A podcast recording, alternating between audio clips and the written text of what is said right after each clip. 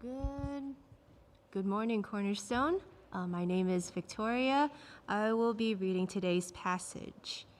Um, you can turn with me in your Bibles. We are reading Matthew 9, verses 35 to 38. I'll be reading from the NIV version. Jesus went through all the towns and villages, teaching in their synagogues, proclaiming the good news of the kingdom and healing every disease and sickness. When he saw the crowds, he had compassion on them because they were harassed and helpless, like sheep without a shepherd. Then he said to his disciples, The harvest is plentiful, but the workers are few. Ask the Lord of the harvest, therefore, to send out workers into his harvest field. And this is the word of God.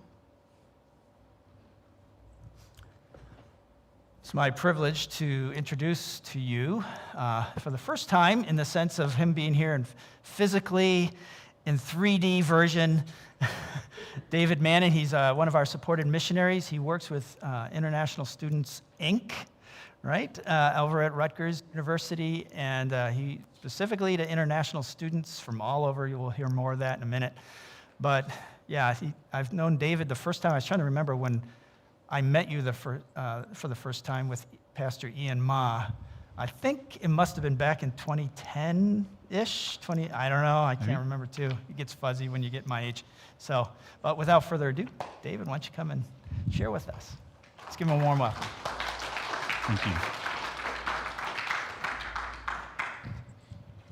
Good morning. Can you hear me now? Okay, good. It always helps to start off being able to be heard. So, um, yeah, I don't know when Jeff and I first met, but I came to serve with International Students Incorporated at Rutgers in 2010. Uh, so I've been here for about 13 years.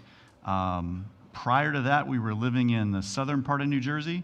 And prior to that, I was a pastor on staff at a church in Monmouth County. So I've lived and ministered in New Jersey for quite a while. Um, and it's a great privilege to be involved in his work among international students. We, um, we meet students from all over the world. Uh, so that's one of the great blessings of doing what we do is meeting people from other cultures. Three of the largest sending countries of international students are China, India, and South Korea. So many of the friendships that we've made over the years have been with students from that country. And it's been a learning experience for me all along the way. I tell people all the time I'm probably the least likely person to be involved in cross cultural ministry because where I grew up, uh, everybody looked like me, everybody sounded like me. Uh, I grew up in a very homogenous culture and uh, didn't meet anybody from another culture until I left to go to seminary. So that's just a testimony to the power of God and how He can work through anybody. Uh, so I've learned a tremendous amount uh, in our time at Rutgers. Um, that's the best picture I could find of Rutgers University. Uh, so, anyway, uh, some of you might have gone to Rutgers, so don't take offense at that. But uh, this is where our ministry takes place. Uh, it's a global ministry that reaches into the lives of people all around the world, but it takes place locally uh, because we get to meet these students when they come from their home country to study at Rutgers University. So that's one of the thrilling things about what we do is we don't have to cross an ocean to meet somebody from another culture. Uh, we can just go right to our local campus and we can meet somebody probably from any nation in the world uh, at Rutgers. So that is a great, great thing. This, is this on? Okay. Oh, there we go. Now I have the power, the power to advance the slides. Um, our mission statement, International Students Incorporated, is, is exists to share Christ's love with international students and to equip them for effective service in cooperation with the local church and others. And whether you realize it or not, uh, your church, Cornerstone, is one of those local churches that we partner with uh, to reach international students. So I just wanted to highlight a couple of ways uh, that we've been partnering together and some of the fruit of that partnership.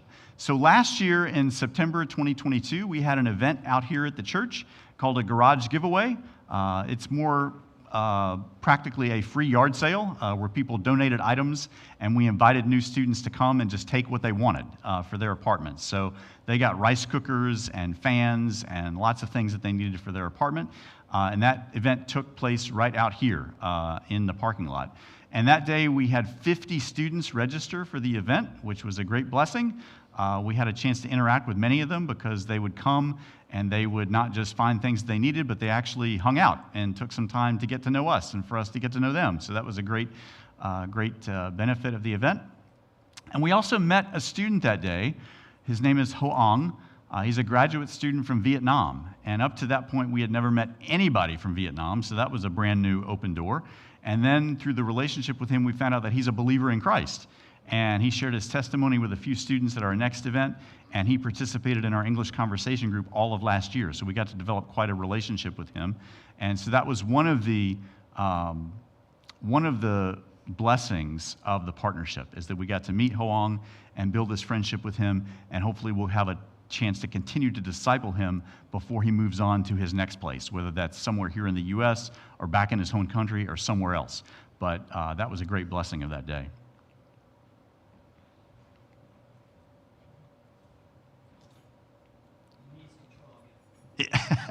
yeah, there we go. Okay, so this is the event that we had this September. This was a welcome picnic that we hosted in Johnson Park for new students, and these are the students that showed up that day. And we were able to provide lunch uh, for them at the park through your giving. Uh, so this is again another result of our partnership is that we got to feed all of these students that day in Johnson Park. And this was unique because, yeah, we did meet students from India, but we also met students from Pakistan, from Indonesia, from Spain, from France, from the UK. We met students from all over the place. So this was just, you know, every year is different, but this seems to be what God is doing this year is bringing us into connection with a diverse group of students from many, many different places that we have not previously encountered. So this was great. I mean, this was an absolute blessing. We had a perfect day for a picnic that day.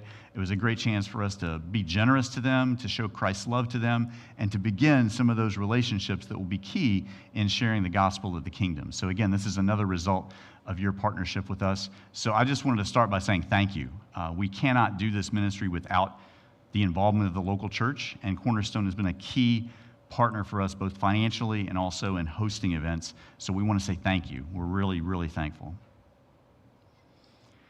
So, this is the passage that I felt like God was leading me to share this morning.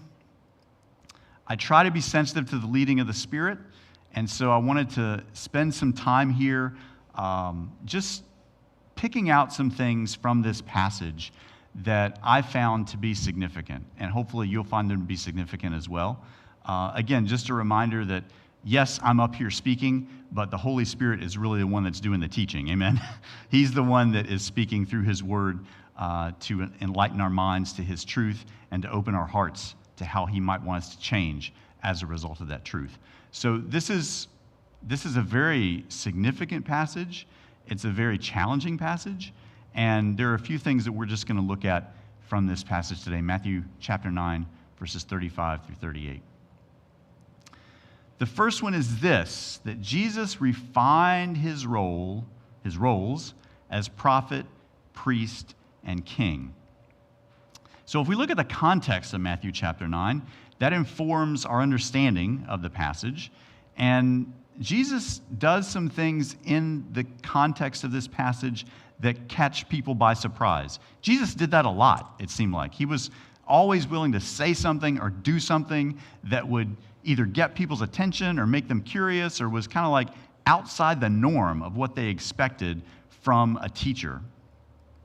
And so in this passage, uh, the disciples of John come to Jesus and they ask him why his disciples don't fast like the Pharisees do. And he answers that by telling them a story about a bridegroom. Okay, that seems rather odd that he would just tell this story about a bridegroom in response to this question, but what Jesus was trying to do was relate this idea that he is the bridegroom and that the people that would follow him in faith in what would become this global revolutionary movement called the church are his bride. So we are his bride. Part of his bride is represented here today in this church, and Jesus is the bridegroom. Also, in the context, he does some supernatural healings. He heals a woman who suffered from a bleeding disorder for 12 years. He restores sight to two blind men. And he raises a girl back to life. Jesus was doing miracles that often involve healing and restoration. Why was he doing that? Well, I believe he was doing it to establish himself as prophet, priest, and king.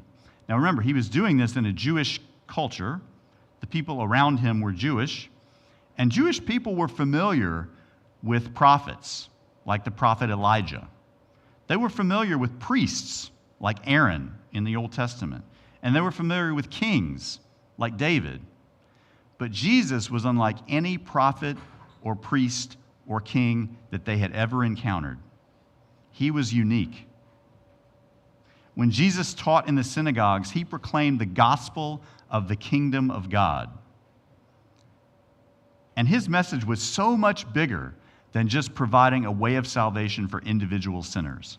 Sometimes we think that's what the gospel is, but the message that Jesus was proclaiming was so much bigger and broader than that. The gospel of the kingdom includes grace, faith, redemption, justification, sanctification, salvation, glorification, and all those other doctrines of the Christian faith. Now, I realize I'm using those really big theological terms, but simply put, it means this that the gospel of the kingdom that Jesus was declaring was revolutionary. It was revolutionary because he was teaching things that no person had ever taught before, because it came directly from God. And Jesus is a prophet who spoke of the coming end of the age and the fulfillment of God's promise. We trust in God's promises, amen? One of God's promises is to ultimately defeat the power of Satan and to destroy the power of death and to bring full redemption to his creation. And this is one of the prophecies that Jesus was talking about. So his prophecy went far beyond any of the prophets who came before him. But Jesus was also a priest. A priest is a mediator between man and God. But Jesus wasn't like any of the other priests that the Jews had ever encountered. You see, the other priests would offer sacrifices of animals, and they would have to do it continually, week after week, year after year, and those sacrifices could never fully take away sin. But Jesus offered himself, his own body, as a sacrifice, once to eliminate all sin. And finally, Jesus is a king who will rule over the nations forever and ever. Usually, when we think about a king, we think about a king over a country or over a particular uh, dominion. And they rule for a certain amount of time, right? Because eventually all kings die. But Jesus was raised from the dead gloriously and will rule forever and ever, not just over one nation, but over all the nations. Jesus refined his roles as prophet, priest, and king. Need to go to the next slide. There we go. Secondly, we see in this passage that Jesus responded to people with compassion. Now, to me, this is one of the most remarkable qualities about Jesus because the passage tells us that he was going into all the cities and villages, and he was traveling not in a car, not in a caravan, he was traveling on foot, right? So it's likely that he would have encountered hundreds of people a day. And most of them, not all of them, but most of them came to Jesus looking for something. They were looking for him to do something for him. So he was in the midst of needy people, hundreds of needy people every day. Now, just put yourself in Jesus' place for just a minute. How would you feel about people at the end of the day? I'd be pretty annoyed, right? Like after coming into contact with contact with all these people who were so needy, I'd be pretty uh, not very happy with people. But this text says that Jesus felt compassion for them because they were harassed and helpless. They were dispirited. Jesus has a love for people that's so intense, it's hard for us to truly comprehend his love for you, his love for me, his love for people outside these four walls. Jesus' love is intense. And Jesus commissions us to love people in the same way that he demonstrated his love to us. Loving people this way means treating people as people and not as projects. We're often tempted to try and produce the change that we want to see in people. But the truth is, only God can do that. Only God can bring a spiritual transformation in a person's life. And God works on his own schedule, doesn't he? God works deliberately, he works slowly, and so that requires us to be patient and watchful, looking for where God is at work. As a campus missionary to international students, I would love at one of our events to see dozens of students respond to our invitation to a Discovery Bible study. If you want to know what a Discovery Bible study is, I can explain it after the service. But this is our general way of inviting people to see what the God of the Bible is about, to go on a spiritual journey with us, to discover who God is and discover his love. We would love it if dozens of students would respond to our invitation. But it's often two students or three students or sometimes just one student at a time. And so the key for me and members of our team is to consistently show love and generosity to all students because that's what Jesus would do. Jesus would feel compassion for them. And he, through that compassion, he would show them love, he would serve them, he would be generous to them. And so, by his power, we try to do the same thing. Relationships based on trust and authenticity are the key to effectively sharing the good news of the kingdom. It's absolutely vital. I've been in ministry for a while. I never like to position myself as an expert, but based on my experience, I've seen the most fruit through trusting, authentic relationships with unbelievers. Jesus saw people, He saw us, and saw that we were like sheep without a shepherd. We were discouraged, we were without guidance, and He responded to us with compassion. And we should do the same. And then finally, you might call this like the, uh, the aha moment of the passage, is that Jesus revealed the need for more workers. From a spiritual perspective, regardless of what you might read or hear, the harvest is plentiful. Jesus tells the disciples there's no shortage of people who are searching for abundant life, who are searching for freedom from bondage. They just don't know where to find it. And the real need is for more workers to go into their harvest field, into our neighborhoods, into our workplaces, into our schools, and do the work of sharing the gospel of the kingdom. So I don't have a picture of it. I'm sorry. I should have put a picture up there. But at our home, we have a garden in our backyard. And my wife, Kathy, loves to plant vegetables and flowers in the garden every year.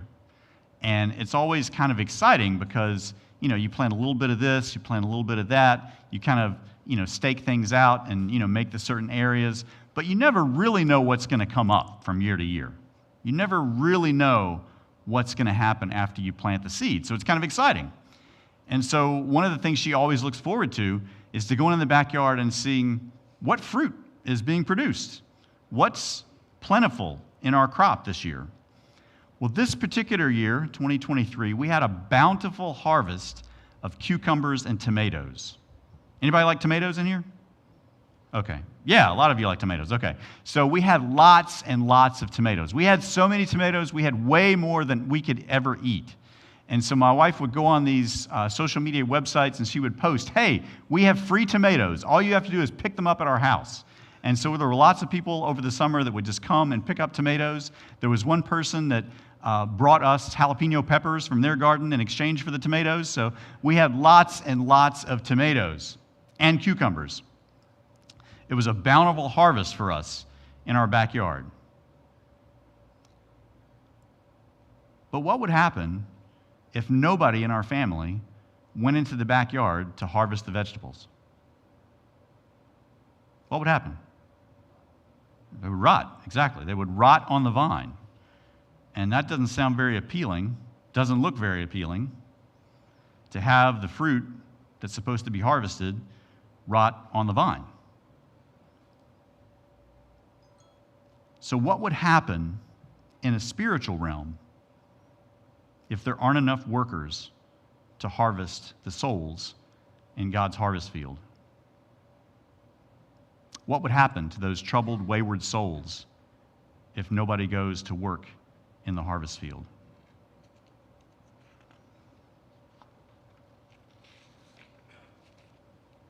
I don't know how many of you are into data, but I have some data for you uh, that represents the need for cross cultural ministry workers. Now, again, as a campus director with ISI, of course, I'm going to talk about international students, but that's not where I'm going to start.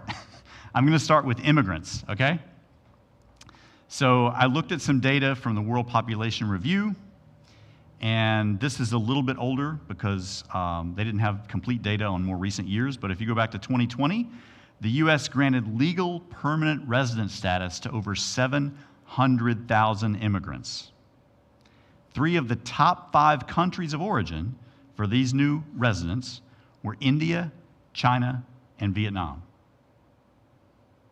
Those are places where there's lots of people who need to hear the gospel of the kingdom.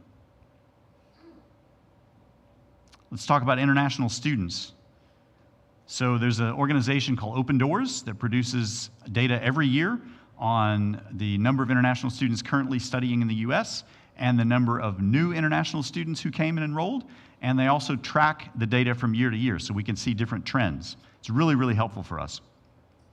So, in 2021, over 260,000 new international students came to US colleges and universities.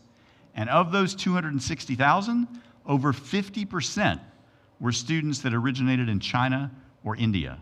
Again, places where people need to hear the gospel of the kingdom of God.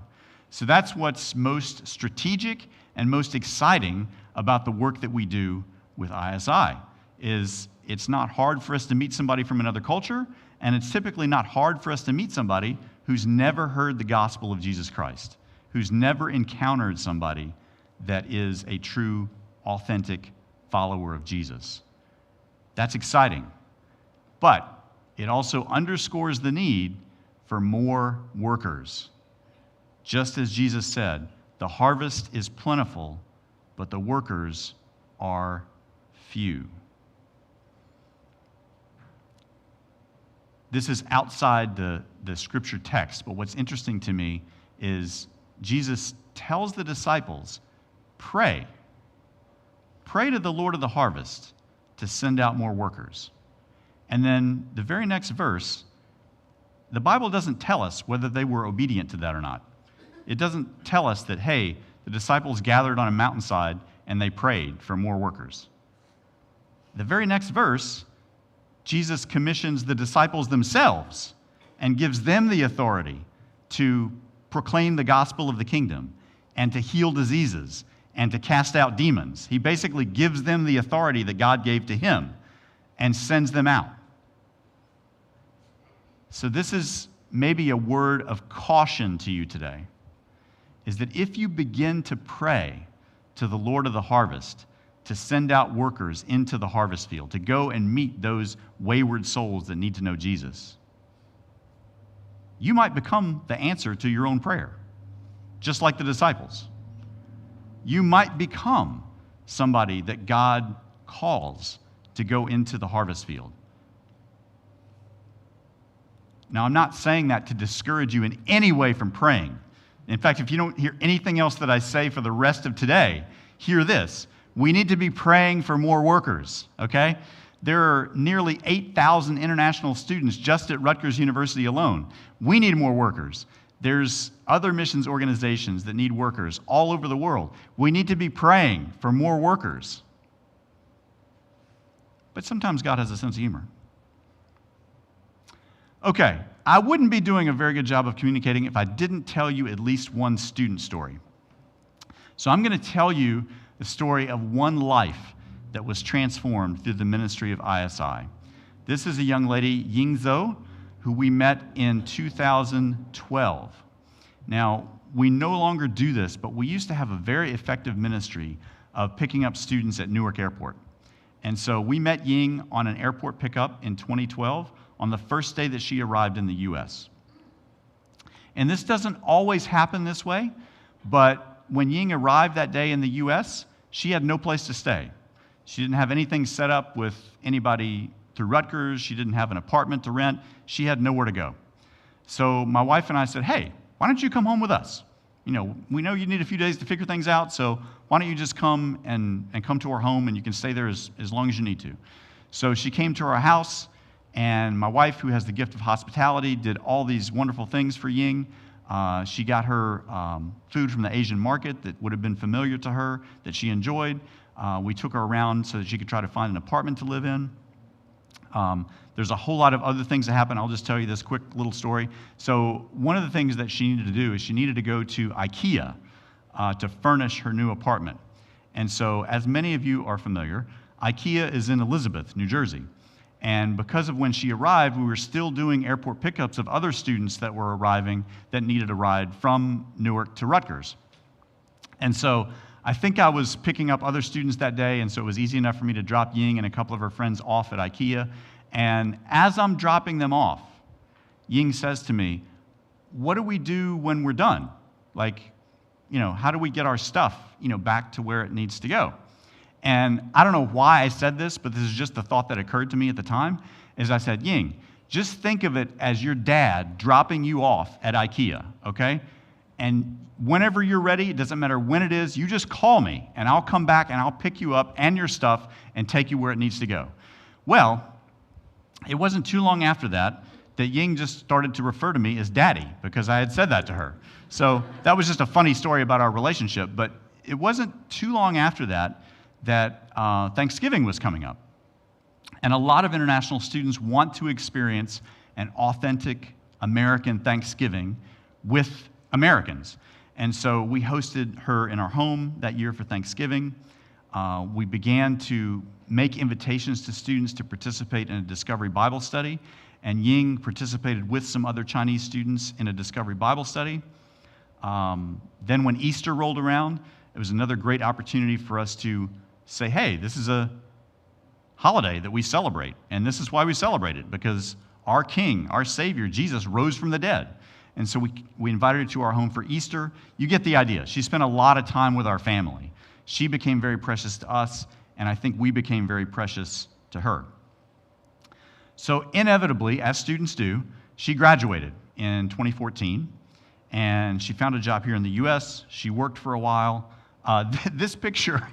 This picture is actually from when she was volunteering with us to go pick up other new students. So this is like one of our delights in the ministry is that we meet somebody for the first time, they become involved in our ministry, they start to, you know, develop curiosity about, you know, what Christians do and why they do it, and then they begin to participate with us in meeting other new students, which is fantastic. That's exactly the way that we want it to work. And so this picture was taken um, as we were about to go on another airport pickup uh, with Ying as one of our volunteers. Okay, so Ying had a job. She didn't have a job that would really um, enable her to stay in the US. A lot of companies won't sponsor um, foreign students with the right visa for them to be able to stay. So she had to go back to her home country. But she missed Rutgers so much, she wanted to come back. And so she came back in 2016 to pursue another degree and so it was round two for Ying at Rutgers in 2016. She came back to Rutgers, uh, and I think, if I'm remembering the story correctly, it was on another airport pickup that she met a young student from China named Ye Yuan, who, and they began dating. They uh, were in a dating relationship, and then in 2018, I got the immense privilege of officiating their wedding.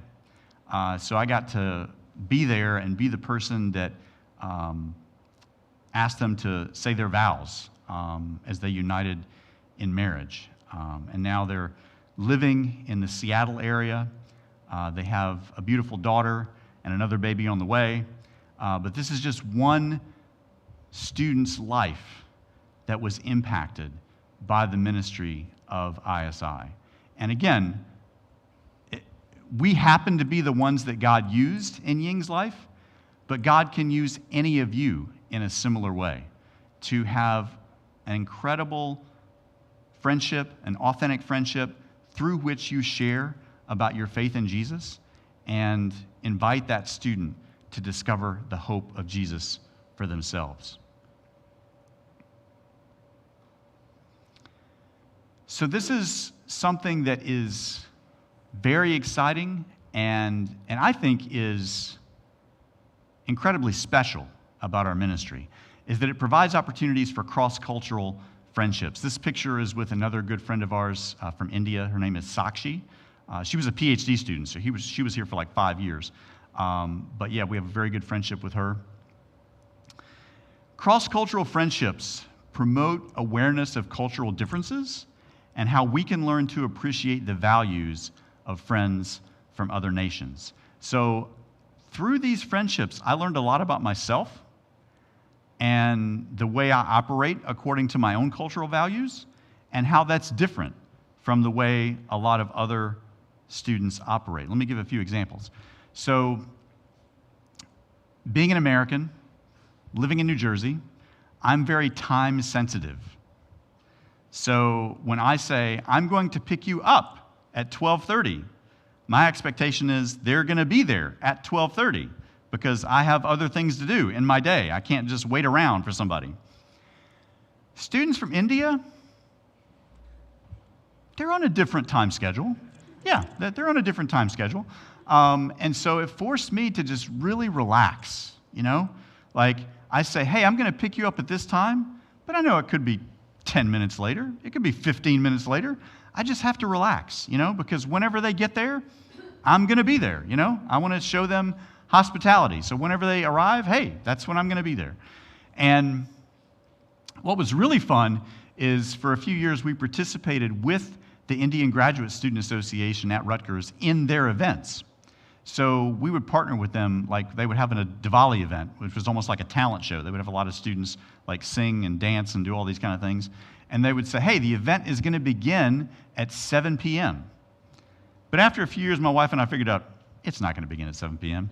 We can get there at 7:20, we can get there at 7:30. You know, it's it's not really going to begin when they say it's going to begin because they're just on a different time schedule, you know?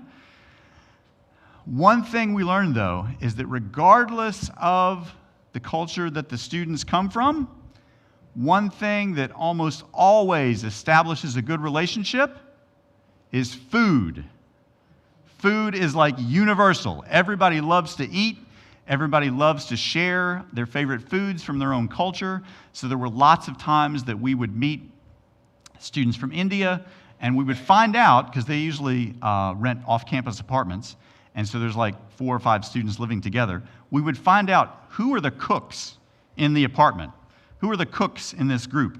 And once we found that out, we'd say, hey, we would love to experience some food from your culture. And so we would meet students at their apartments, we would share food, and that was one of the best ways for us to begin building those authentic relationships of trust was through just having meals together, something that everybody seems to enjoy. The other thing that we learned about international students, and this has gotten probably more prevalent over the years, is that they are success oriented. They are driven to be successful. So I'm not going to make any disparaging comments about the American education system because my kids are the products of American education system, but some of these kids from other countries, man, they are rocking it in math. They are rocking it in science. I mean, they are driven to be successful in these subjects. They want to get into the best schools and they want to be successful in life. And so many of them, that's why they pursue coming to the U.S. to an American college or university, because in their minds, that's their best pathway to success, is to get a degree from one of the best universities in the world. And so that's why they come here. And one of the things that we noticed is that almost from the day that they arrive, they're thinking about the next steps that they need to make in order to be successful. What's the professor that I need to do a research assistantship with? What's the internship that I need to find next summer so that I can get good work experience? They're driven to success. And so sometimes that can be an obstacle to spiritual discovery, but sometimes it can be a help. So, one of the things that we learned, this is why I highlighted earlier, being patient and watchful when it comes to God's work. Because these students are driven, so as a result of that, they're busy. They're busy all the time. And so, a lot of times we wondered, like, is God working in this student's heart? Like, what's going on? So, it taught us to be patient. And we also learned that sometimes they might go through their entire time as students at Rutgers and show very little spiritual interest. It was only after they graduated and got their first job that they really started to seek after spiritual truth, that they really became aware of their need for meaning, for purpose. And so some of these relationships we began to understand needed to be long term relationships. They needed to extend beyond the time that they were students. And some of our volunteers are excellent at this at maintaining those relationships over time, which is now easier to do than ever because of Zoom and cell phones and all the technology that we have. So we have to be patient, we have to be watchful. Cross cultural friendships give us the chance to communicate that Jesus is for all people. Amen? Regardless of your cultural and ethnic identity, Jesus is for all people. You see, this is, there's this perception among students from certain parts of the world, particularly Asia, that Christianity is an American religion. It's, you know, all Christians are Americans, and you're a Christian because you live in America. And so it's a chance for us to communicate that Jesus wasn't American, Jesus was Jewish, and he lived in a certain time period in history, and his life and death and resurrection opens up the door for faith and to experience God's grace to people from any ethnicity, any culture. It doesn't matter where you're from, Jesus is for all people. And for some of them, it takes them a long time to really accept that because, you know, these beliefs that we have, and, and we had them too at one point, these beliefs that we have, sometimes they're cemented in our minds and in our hearts. And it's hard to kind of break through that but God's truth can do it. As you begin to show them the truth about Jesus and communicate that, you know, God's plan of redemption is not just for certain people, it's for everybody. God said that he would bless all nations of the earth through the seed of Abraham. And he's doing that. We see evidence of that as people from different countries, different ethnic identities turn from what they've known before and profess their faith in Jesus. So, cross cultural friendships to me has been one of the greatest blessings of my life, just to be blunt about it. I've benefited so much from meeting people from other cultures and building those trusting relationships and seeing God transform the lives of students through those relationships. Yeah, so that leads us to the next slide. Um, the good news of Jesus is shared through authentic relationships. Now, this is something else that we learned through our international friends.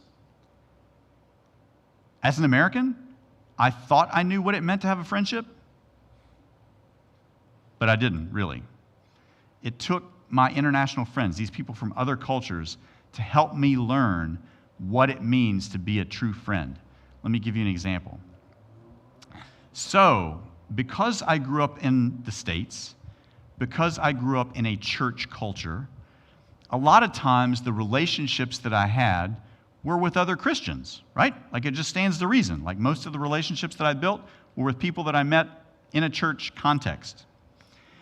And we would gather like we've gathered today on a Sunday morning, and we would worship together. We would pray together. We might read the Bible together. But then at some point during the day, we'd go back to our homes, to our neighborhoods. And then maybe we would have contact during the week, especially if we had a need for something. But typically, we wouldn't have a lot of contact during the week until when? The following Sunday, when we would gather again for worship and for prayer. And so, one of the things that I had to learn about friendships is consistent, casual contact. So, what that means is when I meet somebody from another culture and I want to demonstrate to them, hey, I would like to be your friend, then I need to text them regularly for no reason at all. Just say, hey, how are you doing? I need to look and listen for opportunities to get together with them that are not on a schedule, you know? Like that's one of the things that we as Americans, we're so tied to the schedule, you know? So sometimes that meant like finding out the students' class schedule, like when they would be on campus. And so I would just show up at Busch Campus Center because I knew they probably would be coming through at some point. So initiating some consistent, casual contact because for them, that signified hey, this person really wants to be my friend. I also had to learn to be a really good listener because this is case in point. I'm going to talk to you guys for like 35 minutes without stopping. I can talk to anybody, you know? But listening is an art, isn't it? Listening sometimes requires us to maybe even be a little bit uncomfortable, but it's absolutely key to developing authentic relationships because it shows that we're interested in the other person. What do they care about? What's important to them? What do they believe? And so I had to really learn to be a good listener, and I still haven't mastered it. I'm still learning because it's so difficult to just stop talking and just listen to the other person and to just create some attentive space where they can just share, like whatever's going on. And certainly, I'm listening for points of connection. I, I used to love it when I would meet a, a Chinese student who was a basketball fan, because I'm a huge NBA basketball fan. And so when I would meet a student that liked basketball, I said, Hey, who's your favorite NBA player? Who's your favorite NBA team? Like that was a connection, right? But even when there's no initial connection, just granting that person the honor of being heard does a lot to establish the relationship. And so that was something else that I had to learn and am still learning. So, no matter what point you're at in your cross cultural awareness, in your desire for cross cultural ministry, you're on a path of learning. You're on a path of learning. And for me, it's taken me a really long time, and I still have a long way to go. But God is a patient teacher, and He's still teaching me a lot about how to build cross cultural relationships. So I hope that you've heard that the harvest is plentiful, because it is. I don't know what students that we've met so far this year are going to be the ones who are spiritually curious. I don't know what students are going to respond to the seeds that we're going to plant in their lives over the course of this academic year, but there are some there. I have no doubt about that. The harvest is plentiful, but the workers, yeah, we need workers. The workers are few. And so I'm going to do my best to follow Jesus and trust Jesus and do what he recommended in Matthew chapter 9 to pray. Pray the Lord of the harvest that he would send out workers into his harvest field. I invite you to join with me in prayer right now. Dear Heavenly Father, we thank you for how you speak. Thank you for how you speak to our hearts through your word and through your spirit. And Lord, I thank you for the vision of Cornerstone Church that they have a vision and a heart for taking the gospel of the kingdom to the nations. Lord, we're so thankful for that because we know that's your heart. Your heart is that people from every corner of the world, every ethnic group, would have a chance to come to know Jesus personally. And ISI is a small part of that.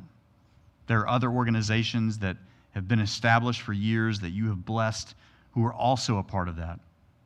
There's individuals who just go out on their own with no organization, but just a vision for taking the good news of the kingdom to people from another culture. And so, Lord, we thank you that the harvest is plentiful. Thank you that you use ordinary people to do your work among the nations, to build friendships, and to share authentically the love and the truth of Jesus Christ. And as Jesus said, the workers are few. And so we cry out to you right now that you would send out workers into your harvest field because we need them. Your kingdom needs them. And Lord, I still remember what it was like to hear that call in my own life and to respond to it. And to see your grace and your faithfulness and your power in a way that I'm not sure that I, I would have if you hadn't called. And so, Lord, we pray for workers to go into your harvest field, to reach out beyond themselves into spaces where they're uncomfortable, where they have to depend on you. And we pray that you would raise them up and I pray particularly for the younger generation that you would help them see the needs of this world. And that, like Jesus, they would be moved with compassion and want to reach out with the love of Jesus to people who need to know you. So, Lord, we cry out to you for these workers. We pray that you would provide them, that you would send them out, that you would equip them, that you would fund them and that through these workers, hundreds, maybe thousands, maybe millions of lives would be changed for eternity. In Jesus' name, amen.